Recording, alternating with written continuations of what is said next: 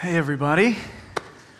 I, am glad to see people here. That's fantastic. I didn't expect that, so it's wonderful to see all your bright, shining faces. Um, we are going to be in Colossians again tonight. So, uh, Colossians chapter 3, it's in your worship guide.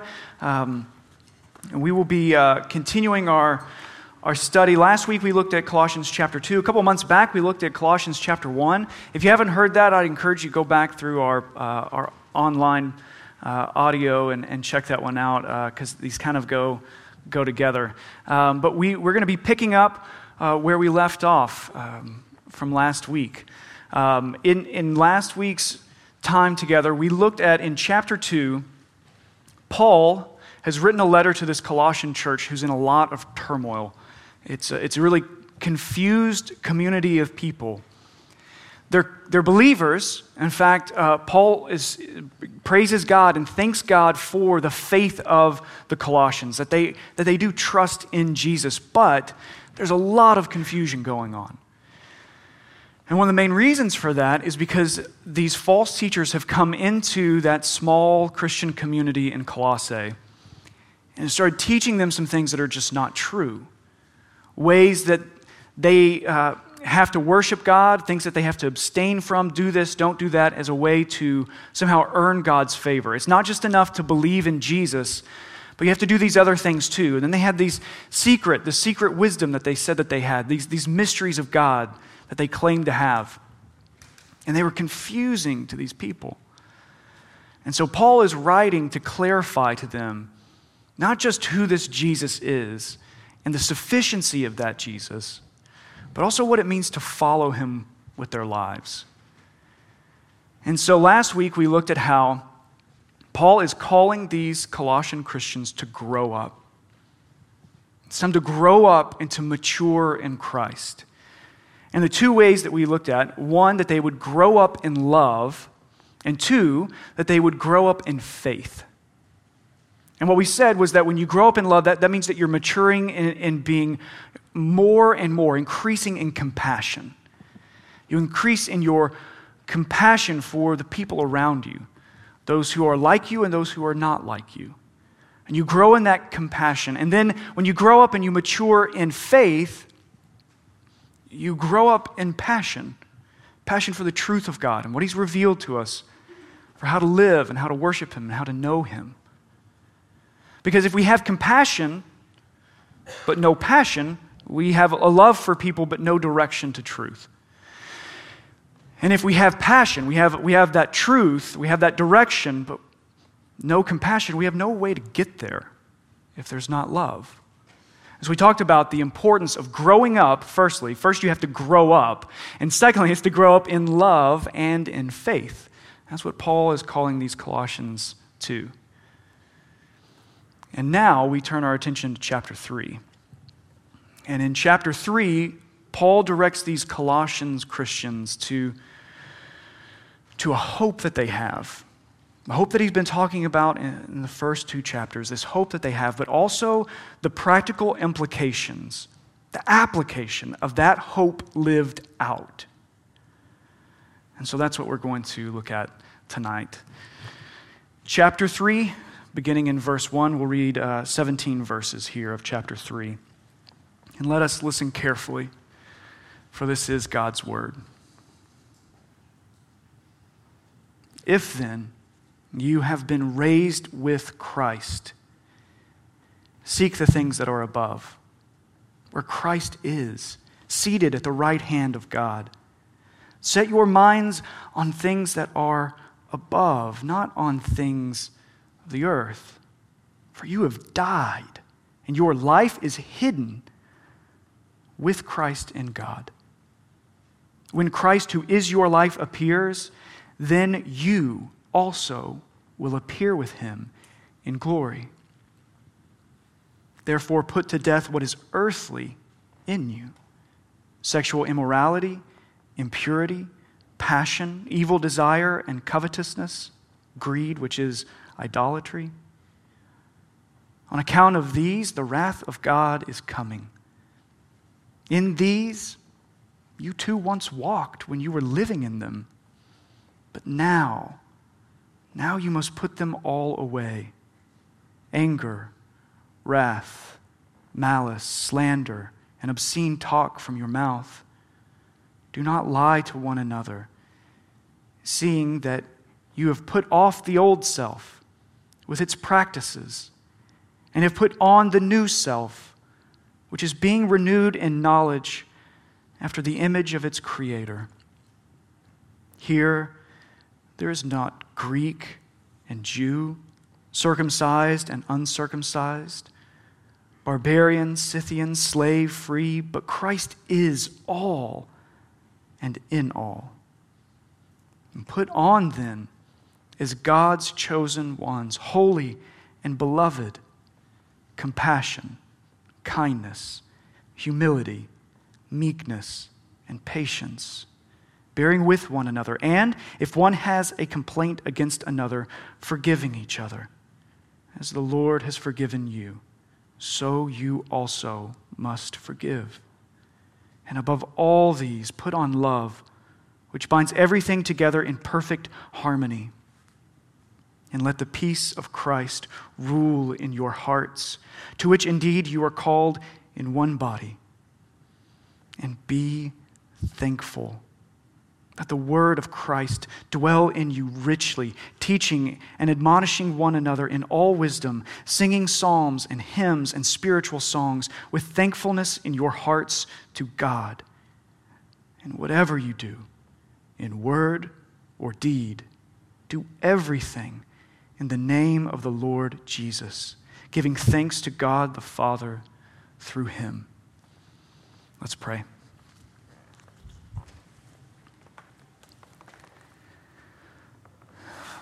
Lord, where can we go but to your throne to receive mercy, grace, love, understanding, truth, and wisdom? Where can we go but to your throne?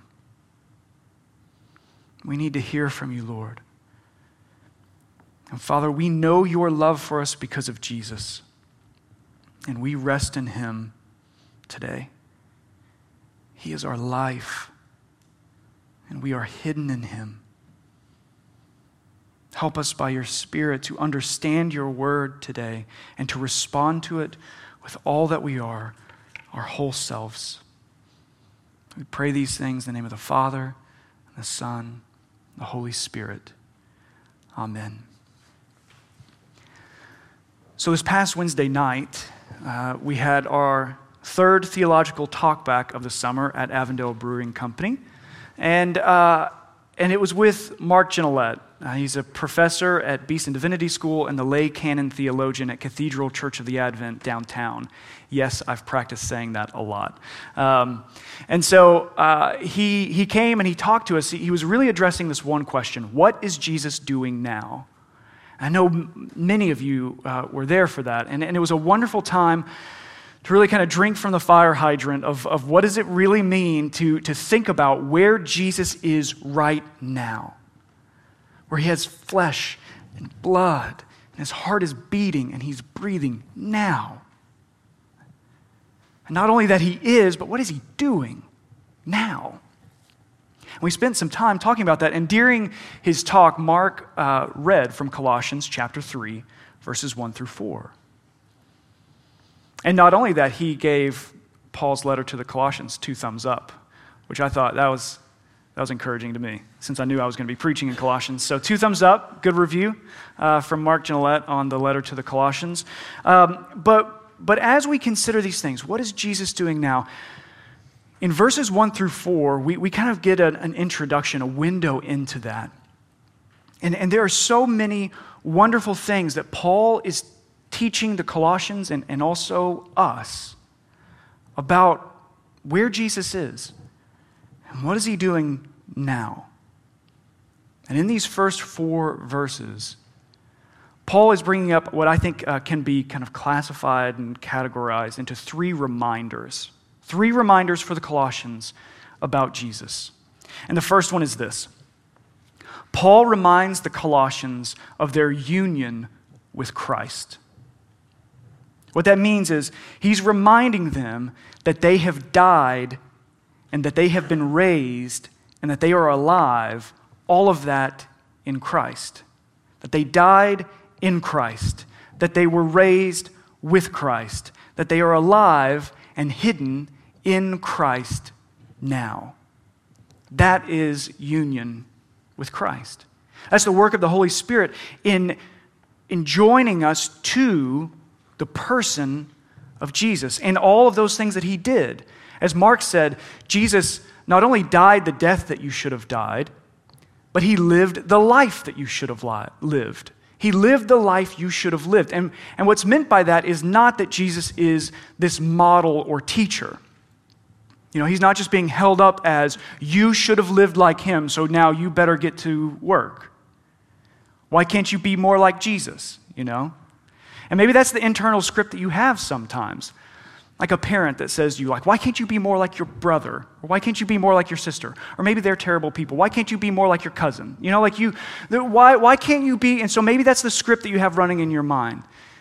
Is when you just kind of get bogged down with that shame and that spiral of shame that comes, and you think, why can't I just be more like Jesus? Jesus isn't just this model, not just this instructor, because Jesus, just as teacher, that's brutal. We're not going to live up to that. And so he's saying, Paul's reminding them, you died with him. You were raised with him. And you are alive now with him and in him. This union with him, his life, death, resurrection life. That we are with him in that way. The second thing, Paul reminds the Colossians that they should set their minds on the things above. And what that means is to set our minds on Jesus, to set our minds, to fix our attention on the things that are above. And that then becomes the framework that we understand everything else that we see. It's, it's not a forsaking of all things that just happen on the earth. It's not burying our heads in the sand, but it's fixing our attention on where Jesus is now and what he has accomplished and what he promises and how that shapes everything else that we see. Every year, uh, I watch It's a Wonderful Life at Christmas. What better time than the day after the 4th of July to talk about Christmas, right? So, so here, just enter into it. Um, there are very few movies that fall in the category of annual viewing, um, but this is one of them. It's a Wonderful Life every year. And every time I watch it, there's this scene where after they had rallied together, they got the money, and at the uh, Bailey's Savings and Loan, they take that money. The next day, the money's being taken to the bank to be deposited. And the associate, he loses the money. He misplaces it. And every time, like just kind of like this burning, like, oh, like, why did he have to do that? But if he doesn't lose the money, the whole rest of the movie doesn't happen, right? Like it's, it's all, otherwise we'd be like, another good day, we, we, we, we saved the business, and then the movie just ends. But no, they've got two and a half more hours of movie to go. I'm always surprised at how long that thing is, too. I'm like, really? Like, I need a sandwich in between, take a break. Anyway, uh, so, but it has to happen. And it has to happen because in the end, it's a wonderful life. Like it, it's good. Everything works out really, it couldn't go any better. But it had to have that moment, and I've seen it so many times, so why do I forget about the bells and, and everyone saying Merry Christmas and bringing in the money and just like throwing it down on the table? I forget about the ending in that moment because the, that moment is right in front of me. And so, similarly, the things of earth are so much easier to see because they're right in front of us. And they're not growing strangely dim. In fact, sometimes they feel like they're getting closer in front of our eyes and more vibrant. And Paul says, set your attention, fix your eyes on the things that are above.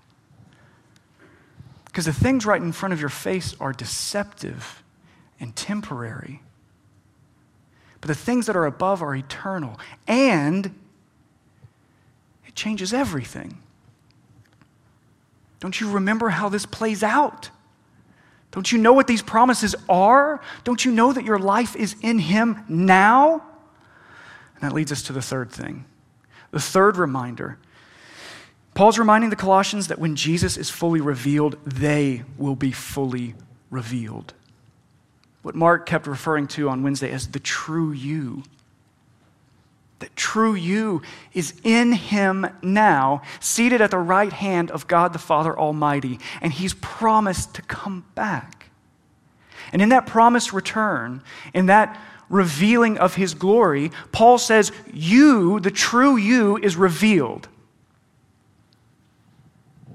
That real you. And that the sins that you struggle with, and the brokenness of the flesh, and the sickness and disease, and the pain and the disappointment, all of these things meet their end when the glory of Jesus is revealed, and in that, your own revealing. The true you in Him. And it's because of that. It's because you have died. It's because your life is now hidden with Christ in God. Now we can talk about liberation from sin. What is earthly? We can talk about what walking in Christ means. This isn't New Year's resolution, new you. Become a better you, your best life now. It's not about that. No, you have died, and your life is hidden with Christ in God. That's you, and that's me. And I, I don't want to belabor this point, but I think it, it might be helpful to be clear on this. We don't get to the ethics here in chapter 3 uh, first. This, is, this isn't how he begins his letter. He doesn't launch into ethics of holy and righteous living until first he's gone through the greatness and graciousness of Jesus in chapter 1. The greatness and graciousness that, that all things were created by him and, and are held together by him now and are ultimately all for him. All things. He's gone through that in chapter 1. In chapter 2, he talks about the call to believe and to trust in Jesus for life and salvation. And already in chapter 3, he reminds the Christians that they are secure and irrevocably hidden in Jesus. And then after that, we get to how to live. After that, we talk about these sins and newness of life. And if we get this out of order, we can get into a real tangled mess. This is one of the reasons why Christian ethics are kind of hard to export to people who don't trust in Jesus, where their life is not hidden in Him, where they're not seeking with all of their being to follow Jesus. It's hard to just export these rules out because that means we skip chapter 1 and chapter 2 and all these things of what life in Jesus is about. And this is one of the reasons why I like uh, for most of the time, we just we move through in sequence in our time of study together as a church family. Because we get to see what that sequence is, what, what's actually building here. And it also means that we talk about things that we would otherwise perhaps sidestep. Um, and we will get to see that played out in about 10 minutes. So set your clocks. All right, chapter 3. In uh, in starting with verse 5, Paul says this Put to death whatever is earthly, whatever is below.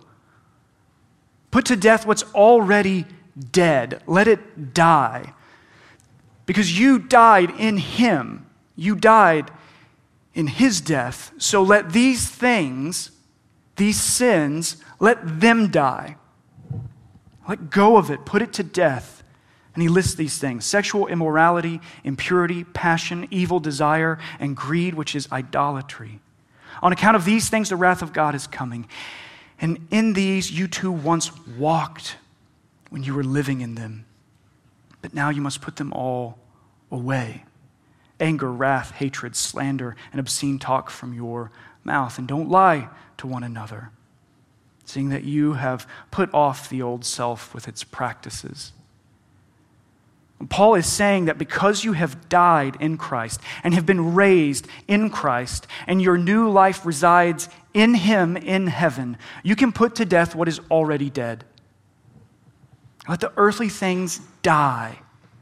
You're dead to these things now. Begin living out this new life now. This is not a prerequisite for obtaining new life.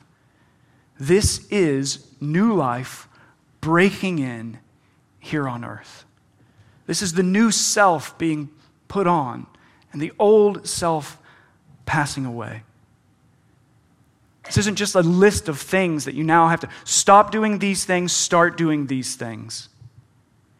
This isn't a way to somehow work our way into new life in Christ. It's that new life breaking forth in our lives today. So, Paul lists out 12 sins sexual immorality, impurity, greed, evil desire, anger, hatred. And all these sins that he mentions here, they, they have their genesis internally. These are sins that begin with internal emotions or passions anger, hatred, greed, evil desires.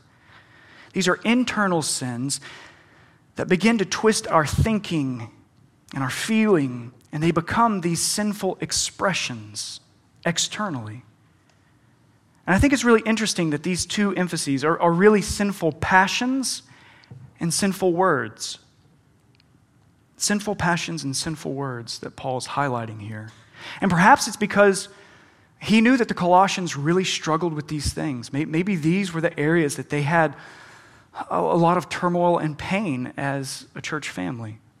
These sinful passions, desires, and sinful words. Or maybe, just maybe, he knew that these were hard for everyone, that these were challenging things for everyone. And so that's why he talks about it. He talks about letting these things die. Now, inside of these things, inside, we, these, they, they develop internally and then they make their way outward. And we can see examples of these uh, lust that manifests itself into sexual immorality, or hatred that manifests itself in slander or in lies. And one thing that, that often surprises me in the scriptures, and, and it really shouldn't, but um, it's that most of the time when the Bible talks about sin, and I'm going to say that word about 500 more times, so just bear with it all. Uh, but anytime the Bible talks about sin, it talks about a community of sin. It kind of talks about a society of sin. Rarely do, does the Bible really ever talk about one sin kind of in isolation to everything else.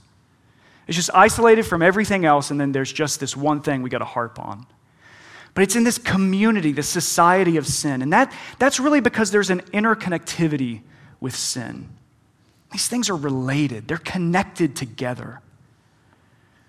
And Paul is stating here that sin isn't just an outward action, but it's also inward. And Jesus stated in the Sermon on the Mount in Matthew chapter 5, when he was talking about anger and he was talking about lust, and anger is this interactivity, but it's a sin. No, you might not be killing your brother, but you have that hatred in your heart, and that hatred is sin. And that, that means that if you have racial hatred in your heart, but you show restraint and you don't do overtly racist actions and things, that doesn't make it okay. That r- racial hatred is absolutely sin. And if you have this restraint in, in your outward actions and you, and you have greed in your heart, but you don't steal things, that greed is still sin. Now, you might not have the, the consequences of, of being arrested. No one's going to arrest you for wanting to steal things. But we're not just concerned about these civil laws. We're concerned about what it means to follow Jesus. And that greed is sin. Another example is that maybe you show restraint in not committing adultery or having premarital sex, sex outside the confines of biblical marriage. But if you are consumed with lust for someone outside of marriage, that's sin. And Jesus says in Mark 7 that sexual immorality comes from the heart. Sexual immorality, where we usually just label that as an outward action, he's saying that has its genesis in the heart. So in chapter 3 of Colossians, Paul is listing all these earthly things that we need to let die because we have already died in Christ. And we have been raised to new life in Him. All right, I think 10 minutes have gone by. So, now to bring some, uh, some cultural clarity to, to what Paul is talking about, kind of with this first seemingly vague phrase of sexual immorality. The term that's really being used here is porneia. And you don't have to be a professional linguist or even an amateur linguist to, to see how that word is played out in our culture. But what's being described here? Porneia refers to any sex other than sex with one's spouse. And it's within the God given boundaries of covenant marriage that sex is intended to flourish. And that covenant marriage, that covenant marriage is to be within the God given boundaries of one man and one woman. And I know that there are people who love Jesus who believe differently, but I earnestly and honestly believe that this is truly what the scriptures say about this, and, and ultimately what God has to say about this, about sex and marriage. And this is the interpretation that has been predominant throughout the Orthodox Church for thousands of years. And if you want to talk about that, one on one or otherwise, that's one of the main reasons that I'm a pastor talk about these things. So let's do that. But what Paul is talking about here, what he's saying here, is to let that porneia die. And some of your Bibles might have that word translated as fornication.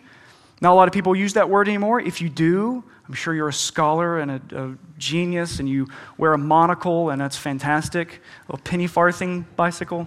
One of you hipsters has a penny farthing, let's be honest. You'll ride that little bike around Avondale. Um, but it's translated as fornication. And, and really, what, what's, what that means, porneia, is premarital sex as well as extramarital sex. So, any, any sex that happens outside of that covenant marriage. And what we need to do is to admit that porneia and all those desires that come with it are a challenge for everyone. Everyone. It's a battle for everyone. And it's a lifelong war for some. We have to be able to ad- admit that. Whether you are single or married, regardless of orientation, we have to admit that all human sexuality has been affected and fractured by the fall. Sexuality is the most intimate and complex parts of creation. So it would be obvious that it's the most profoundly broken parts of creation. It's profoundly affected by the consequences of the fall. Sexuality is fractured for everyone, disoriented for everyone, and ultimately, everyone needs healing. And that's the promise of new life hidden in Christ healing in all our broken places. In progress now, in process now, becoming fully, fully at His revealing and ours. And until we can humbly go before God and recognize our own need for healing and restoration and renewal, particularly in the complex reality of sexuality, then we are no better than those to whom Jesus says in Matthew chapter 7 You hypocrites, you see the speck in everyone else's eye, and yet you do not see the log in your own eye. The same goes for anger and for hatred hatred of other ethnicities or political parties, the rich, the poor, the 1%, the unemployed, those are not mutually exclusive. They're all of those who are different from us and those who are the same as us. Hatred must be put to death. Because we have died in Him. because we were raised with Him, and because we are alive in Him. When it comes to sin, there are two things that we really have to come to terms with. Two things when it comes to sin. The first thing is this you and I, we are not imaginary sinners. In fact, the more we follow Jesus, the more sin we see in our lives, not less. And that's not because of new sin, by no means. No, this, this is newly exposed sin. And he shows it to us lovingly, but he tells us to let it die. I know some people, even within our church community, who have only recently had racism exposed in their hearts. They thought it was culture, they thought it was tradition, they thought it was these things, but only recently has Jesus shown them the wickedness of the racism in their hearts, and they are repenting and turning and grieving over that. But they're just now seeing it. And I know that when I say sin over and over again, like 500 times in a sermon, you don't make a lot of friends talking about sin all the time. But the first person that you need to be clear with about sin is yourself. You might think everyone else needs to know definitions of sin, and they do, but you need it first. If you are more consumed and concerned with someone else's sin than you are your own, you're in trouble. And I've been there. I'm there often. But when you are more concerned with someone else's sin than you are your own, we are in trouble. We are not imaginary sinners. But there's good news. The second thing that we have to come to terms with about sin we don't have an imaginary Savior. In a letter to a friend, Martin Luther wrote these words You want to be an imaginary sinner and to regard Christ as an imaginary Savior. You must accustom yourself to think that Christ is a real Savior and that you are a real sinner. God does nothing for fun or for show, and He wasn't joking when He sends His Son and delivers Him up to the cross for us. You see, if we start to think of ourselves as an imaginary sinner, and that Jesus is an imaginary Savior, then all those things that Paul talked about in verses 1 through 4, that will seem imaginary too. You didn't really die with him. You weren't really raised with him. You're not really alive in him. You don't really have the, the new life to let these things die. No, these things, you're just going to carry them around for the rest of your life. Because we follow that line of thinking of ourselves as imaginary sinners. But the moment you start to think of yourself as a real sinner, you're going to want that real Savior. That, that's how that unfolds. The second you actually are willing to be humbled enough to say, Yeah, I'm a real sinner. That is our first moment where we start to really need a real Savior. But as long as we're imaginary sinners, He can be imaginary too. But this is our hope. Our hope that you are in Christ. And the effect of that hope, that we're living in Him. Look at verse 7. He says, You were once walking in this sin. You were once walking in these things. In these, you too once walked when you were living in them. But now you must put them away. Now you must let it die. At the end of verse 9, put off the old self with its practices, put on the new self, which is being renewed in knowledge after the image of its creator.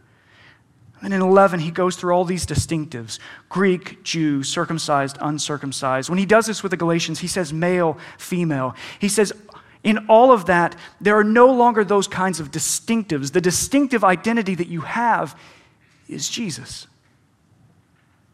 because he is our hope. Your hope, my hope, is not that you simply act more like Jesus, but that you are in him. Let me say that again. Perhaps more for me than for you, but let me say that again. Your hope is not simply that you act more and more like Christ. Your hope is that you are in Christ. You have died, you have been raised, your life is hidden with Christ in God. And because of that, because your life is hidden with Christ in God, live in Him. So, what does that look like? What does that life look like? Look in verse 12. Verse 12, Paul writes, Put on then. So he's been saying, Put off, take off, let these things die, put those things away, and now put on as God's chosen ones, holy and beloved. Let's pause there. Think about who he's talking to, who Paul is writing to. Paul has, has just gone through and called these people sexually immoral with evil desires, that they, that they are greedy, that they have hatred, malice, slander, that they lie, that they don't forgive one another. And he said that, that they were walking in these things. And maybe some of these things you stop doing on the outside, but you still have them internally, and he's calling them to let it die. But he's acknowledging they still have this up and running. So, how do they get to be called holy ones? How do they get to be called chosen ones? How do they get to be called beloved? Because they were showing promise? Because you know what? You stopped stealing. I know you're a little greedy on the inside, but you stopped the stealing. Things are looking good. So, we're going to go ahead and call you chosen ones holy, and beloved. No. They are chosen, holy, and beloved. You are chosen, holy, and beloved because you're in Christ. That's why. And so he can call them these things. And now he calls them to put on compassionate hearts, kindness, humility, meekness, patience, bearing with one another. And that can actually be translated putting up with one another. And if you've been in the church for any amount of time, you need to hear that. You, you need to put up with one another in the family of God. You need to bear with one another. You need to forgive one another because you have been forgiven, which really goes back to the source of all of this. The compassionate heart is Jesus's. The kindness, Jesus's. Humility, Jesus's. Meekness, patience, forgiveness, peace, love, it's His. And when you are in Him, you get to live into His humility, His love, and His patience, and to be thankful. That's you. That's me in Christ. You can have these things. Now, in Genesis chapter 3, after the creation story is in chapters 1 and 2, there's this story about Adam and Eve disobeying God, choosing their own way, ma- making their, their own decision of how they would live out their life, that they would be their own authority. And the story goes on that, that they have disobeyed God. And then in verse 8, hear these words. And they heard the sound of the Lord God walking in the garden in the cool of the day. And the man and his wife hid themselves from the presence of the Lord God among the trees of the garden. The Lord God called to the man, and he said to him, Where are you? And the man responded, I heard the sound of you in the garden, and I was afraid because I was naked, and I hid myself. Sin causes us to hide. To hide from one another, to hide from ourselves, and to hide from God. We hide because we are ashamed. We hide because we are afraid. This wasn't just true of Adam and Eve, it's, it's true for you and for me. Sin causes us to hide. And the answer is not to just reject shame and to become brazen in our sinfulness. Some people will tell you that that's the solution. To own it, to be it, don't hide it. But that's not the gospel solution. The message of the gospel is not merely to stop hiding, but to be hidden. To be hidden in Christ, to find your rescue and your healing in Him. And He will keep you, He will make you His own.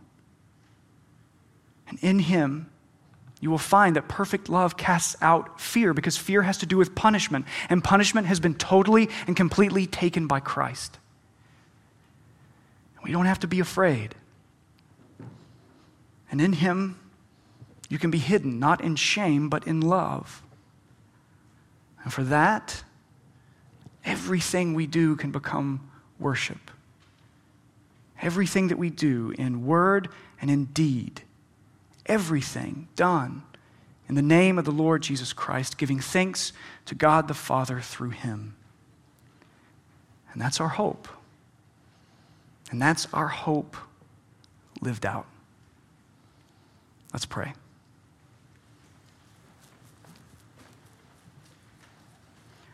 God, help us by your Spirit to know not only that we need you, but that we can find you. And that the struggles that we have in our hearts, the disappointments, the fear, the shame, that you are bringing healing. And it comes in a process now, but it will come fully when you are revealed in all of your glory. And in that we find we find our life. Help us to trust you. Now, in the week ahead, in the moment of our death. Help us to trust you because you keep us. You keep us hidden. Even when we fail, you keep us because you have made us your own. Help us by your Spirit to make you our own. We pray these things in the name of Christ. Amen.